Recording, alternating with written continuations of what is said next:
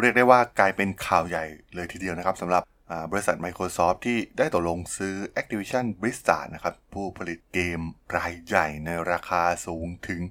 68,700 ล้านดอลลาร์สหรัฐ ซึ่งถือว่าเป็นดีลที่ใหญ่ที่สุดเท่าที่ Microsoft เคยทำมาเลยก็ว่าได้นะครับ ถือว่ามีความน่าสนใจมากๆนะครับ ซึ่งแน่นอนนะครับว่ามันต้องเกี่ยวกับโลกของ Metaverse อย่างแน่นอนนะครับ เพราะว่าเกมเนี่ยเป็นส่วนที่สำคัญมากๆ ในโลก ใหม่โลกเสมือนจริงแห่งนี้ แล้วเหตุใดนะครับที่ Microsoft จะสามารถเอาชนะ Meta ในการเป็นผู้นำในโลก Metaverse ได้ ไปรับฟังกันได้เลยครับผม You are listening to Geek Forever podcast. Open your world with technology.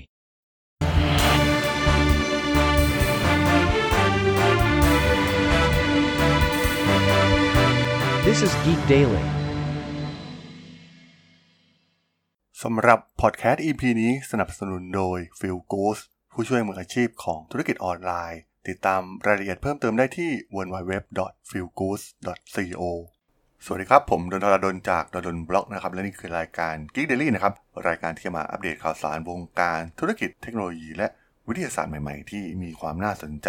ต้องเรียกได้ว่ากลายเป็นข่าวใหญ่มากๆนะครับสำหรับข่าวที่ Microsoft เนี่ยได้ตกลงซื้อ Activision Blizzard ผู้ผลิตวิดีโอเกม ที่มีมูลค่าสูงถึง 68,700 ล้านดอลลาร์สหรัฐ ซึ่งต้องบอกว่า Microsoft เองเนี่ยไม่เคยจ่ายเงินซื้อบริษัทเทคโนโลยีที่ราคาสูงมากขนาดนี้มาก่อนนะครับ มันเห็นได้ถึงวิสัยทัศน์ที่ชัดเจนมากๆนะครับของ Microsoft ในการก้าวเดินไปข้างหน้า โดยเฉพาะ แน่นอนว่าโลกเมตาเวิร์ดเนี่ยถือว่าเป็น key สำคัญนะครับ ที่ทำให้ดีลนี้เกิดขึ้น รูปแบบของเกมไฟล์นะครับที่เกิดขึ้นที่เริ่มบูมขึ้นมาในช่วงปลายปีที่แล้วนะครับ ซึ่งตอนนี้เราจะเห็นได้ว่าส่วนใหญ่จะเป็น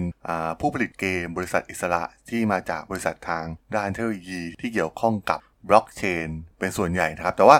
ผู้ผลิตเกมรายใหญ่ๆ จริง ๆ นะครับ ที่อยู่ในอุตสาหกรรมเกมมาอย่างยาวนานตัวอย่างเช่น Activision Blizzard เองก็ยังไม่ได้เข้าไปในวงการนี้นัก รวมถึงอีกหลายๆ บริษัทนะครับ แต่แน่นอนนะครับว่ามันน่าจะเป็นเทรนที่เกิดขึ้นแน่นอนนะครับ บริษัทเกมยักษ์ใหญ่สตูดิโอยักษ์ใหญ่ที่ผลิตเกมระดับ Triple A นะครับ น่าจะเข้ามา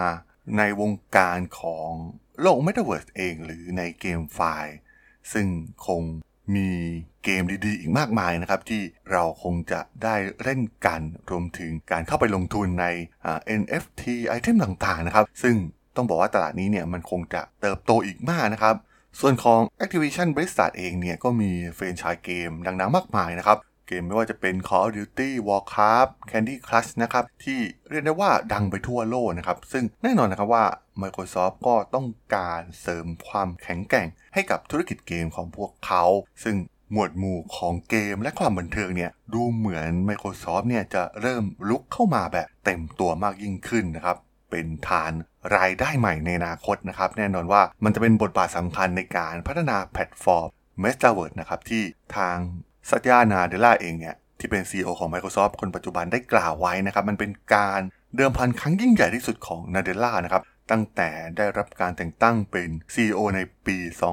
2014 ซึ่งตอนนี้เนี่ยมันก็ทำให้ Microsoft กลายเป็นบริษัทเกมที่ใหญ่เป็นอันดับ 3 ของโลก ในแง่ของรายได้นะครับ รองจาก Tencent ของจีน และ Sony ของญี่ปุ่นเพียงเท่านั้น แต่ว่า Microsoft เองเนี่ยมีเทคโนโลยีจุดแข็งต่างๆนะครับพื้นฐานโครงสร้างทั้งคลาวทั้งซอฟต์แวร์ทางด้านธุรกิจอีกมากมายนะครับที่จะมาเติมเต็มโลกของ Metaverse นะครับพวกเขาได้เปรียบกว่าบริษัทอื่นมากๆ ซึ่งเมื่อก่อนเนี่ยเราจะมองแค่เมตาของ Facebook นะครับ การเสริมทัพครั้งนี้เนี่ยก็ทำให้ Microsoft เนี่ยดูจะมีสภาพกำลัง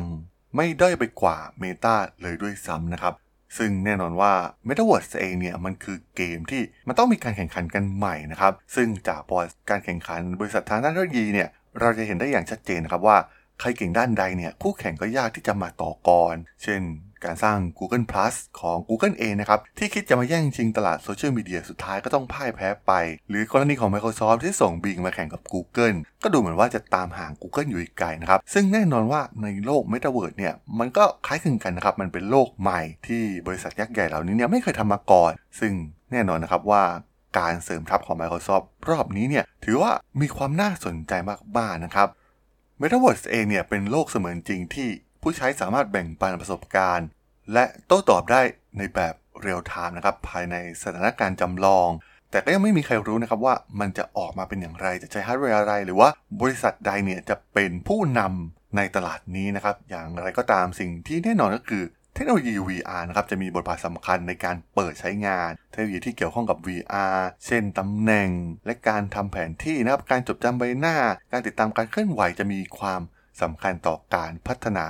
ในโลกของ m e t a เวิร์อย่างแน่นอนนะครับ ซึ่งแน่นอนว่าในส่วนนี้เนี่ยดูเหมือนว่า Microsoft จะเข้าใจดีกว่า Meta นะครับว่าผู้คนใช้เทคโนโลยีอย่างไร และทาง Microsoft เองเนี่ยก็ไม่ใช่มีแค่เกมนะครับ ยังมีบริการอย่าง Mesh ซึ่งเป็น gateway สู่ Metaverse ของ Microsoft เป็นที่เรียบร้อยแล้วด้วย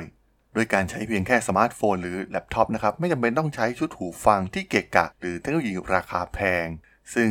แนวทางนี้นะครับ Microsoft จะมุ่งเน้นความสามารถที่มีอยู่ และอีกสิ่งหนึ่งที่สำคัญก็คือแอปพลิเคชันระดับองค์กรที่ต้องบอกว่า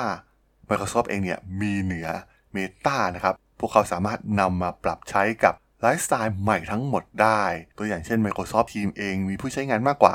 145 ล้านคนต่อวัน ในขณะที่ยอดรวมของชุดหูฟังอย่าง HoloLens ของ Microsoft ที่จำหน่ายไปเนี่ยมีประมาณ 17 ล้านชิ้น ซึ่งแน่นอนนะครับ ทั้งเกม ทั้งซอฟต์แวร์องค์กร ทั้ง VR ของ Microsoft เองเนี่ยทำให้ฐานผู้ใช้ที่เป็นไปได้เนี่ยมันมีมากกว่าถึง 8 เท่าของจำนวนผู้ใช้ที่ Meta เองเนี่ยหวังจะเข้าถึงด้วยชุดหูฟัง VR Oculus ของพวกเขานั่นเองสำหรับส่วนตัวผมเองเนี่ยมองว่าความพร้อมในเรื่องธุรกิจเกมเนี่ยเป็นสิ่งสำคัญที่จะเป็นปัจจัยชี้ขาดผู้ชนะได้อย่างหนึ่งเลยนะครับสำหรับในโลกของ Metaverse แล้วก็การเข้า Take Over Activision Blizzard ของ Microsoft เนี่ยก็ถือว่าส่งผลดีต่อ ธุรกิจของพวกเขาอย่างชัดเจนนะครับในการที่จะก้าวเข้าสู่โลก Metaverse แบบเต็มตัว แน่นอนว่าส่วนนี้ธุรกิจเกมเองเนี่ยเมตาเองเนี่ยไม่เคยอยู่ในธุรกิจเกมแบบจริงๆจังๆมาก่อนเลยด้วยซ้ำนะครับ ซึ่ง Microsoft ได้เปรียบในส่วนนี้เป็นอย่างมาก เพราะมี ทั้งการพัฒนาเครื่องเกมของตัวเองอย่าง Xbox หรือมีเกมในเครือข่ายของพวกเขาอยู่มากมายนะครับ มีสตูดิโอมากมายรวมถึงสตูดิโอใหม่อย่าง Activision Blizzard เองนะครับทำให้สามารถเข้าสู่โลกของ Metaverse ได้อย่างรวดเร็ว ซึ่งแน่นอนว่าโลก Metaverse เองเนี่ยมันคงไม่ใช่เครือข่ายสังคมธรรมดาธรรมดาเหมือนเดิมอีกต่อไป เพราะเกมจะมีบทบาทสำคัญในโลกใหม่นี้นะครับ อย่างที่เราได้เห็นในโลก Metaverse ของหลาย ๆ เกมที่เกิดขึ้นแล้วนะครับ ไม่ว่าจะเป็น Fortnite Roblox Minecraft นะครับ ซึ่งแน่นอนว่าเป็นของ Microsoft อยู่แล้ว หรือเกมอื่นๆ อีกมากมายที่เป็นการจำลองโลกของ Metaverse ได้ดีเลยทีเดียว ซึ่งเห็นได้ว่าเมื่อมองภาพรวมจริง ๆ เนี่ย Microsoft มีอาวุธที่ครบมือมากกว่า Meta อย่างเห็น ๆ นะครับ ทั้งโน้ตฮาวในธุรกิจเกม หรือการสามารถปรับใช้ไลฟ์สไตล์จากเครือข่ายของ Microsoft เพื่อเข้าสู่โลกของ Metaverse ได้ดีกว่า และที่สำคัญในเรื่องความเป็นส่วนตัวของข้อมูลที่เคยเกิดปัญหาขึ้นในเครือข่ายโซเชียลมีเดีย Microsoft เป็นผู้นำตลาดในด้านความเป็นส่วนตัวของข้อมูล และเมื่อจัดอันดับโดย 10 ทีมที่สำคัญที่สุดสำหรับอุตสาหกรรมโซเชียลมีเดียนะครับ Microsoft อยู่ในอันดับที่ 2 ตามรายงานสรุปสถิติเกี่ยวกับโซเชียลมีเดียของ Global Data นะครับ ซึ่ง Meta เองเนี่ยอยู่ในอันดับที่ 21 จากบริษัทเทคโนโลยีจำนวน 35 แห่งในดัชนีชี้วัดดังกล่าว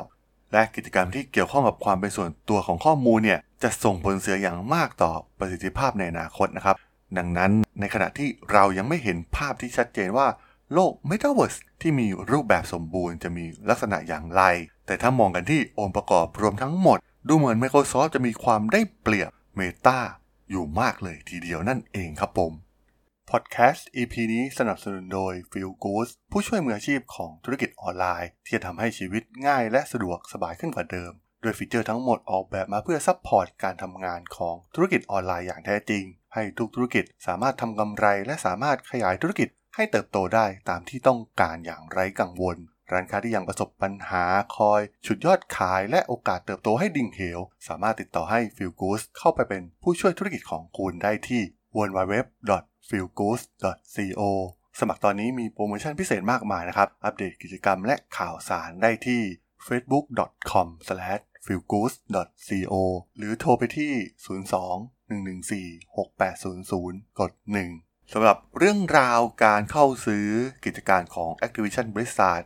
รวมถึงการปรับกลยุทธ์ใหม่เข้าสู่โลก Metaverse ของ Microsoft ใน EP นี้ ผมก็ต้องขอจบไว้เพียงเท่านี้ก่อนนะครับสำหรับเพื่อนๆที่สนใจเรื่องราวข่าวสารวงการ ธุรกิจเทคโนโลยีและวิทยาศาสตร์ใหม่ๆ ที่มีความน่าสนใจก็สามารถติดตามก็ได้นะครับ ทางช่อง Geek Forever Podcast ตอนนี้ก็มีอยู่ในแพลตฟอร์มหลักๆทั้ง Podbean Apple Podcast Google Podcast Spotify